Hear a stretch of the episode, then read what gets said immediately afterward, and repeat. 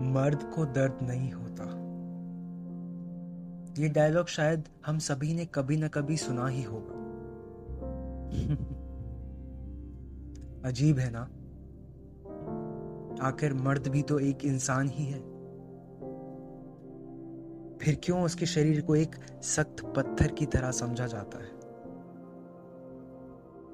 क्यों उसको मजबूर किया जाता है ये साबित करने के लिए कि उसे तो दर्द होता ही नहीं? और वो करता है। शायद इस डर से कि लोग उसे कमज़ोर होने का ताना ना देने लगे। ज़्यादा देर तक खड़े रहने से उसके भी पाव दुखते हैं। ज़्यादा वज़न उठाने से उसकी भी मांसपेशियाँ दुखती हैं। ज़्यादा काम करने से वो भी थकता है। चोट लगने पर उसको भी तकलीफ़ होती है। मगर वो पूरी ज़िंदगी दिखावा करता रहता है। बस ये साबित करने के लिए कि मर्द को तो दर्द होता ही नहीं।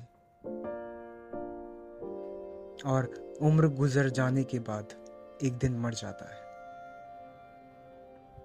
मगर सच तो यह है कि मर्द इसलिए मर्द नहीं है कि उसे दर्द नहीं होता,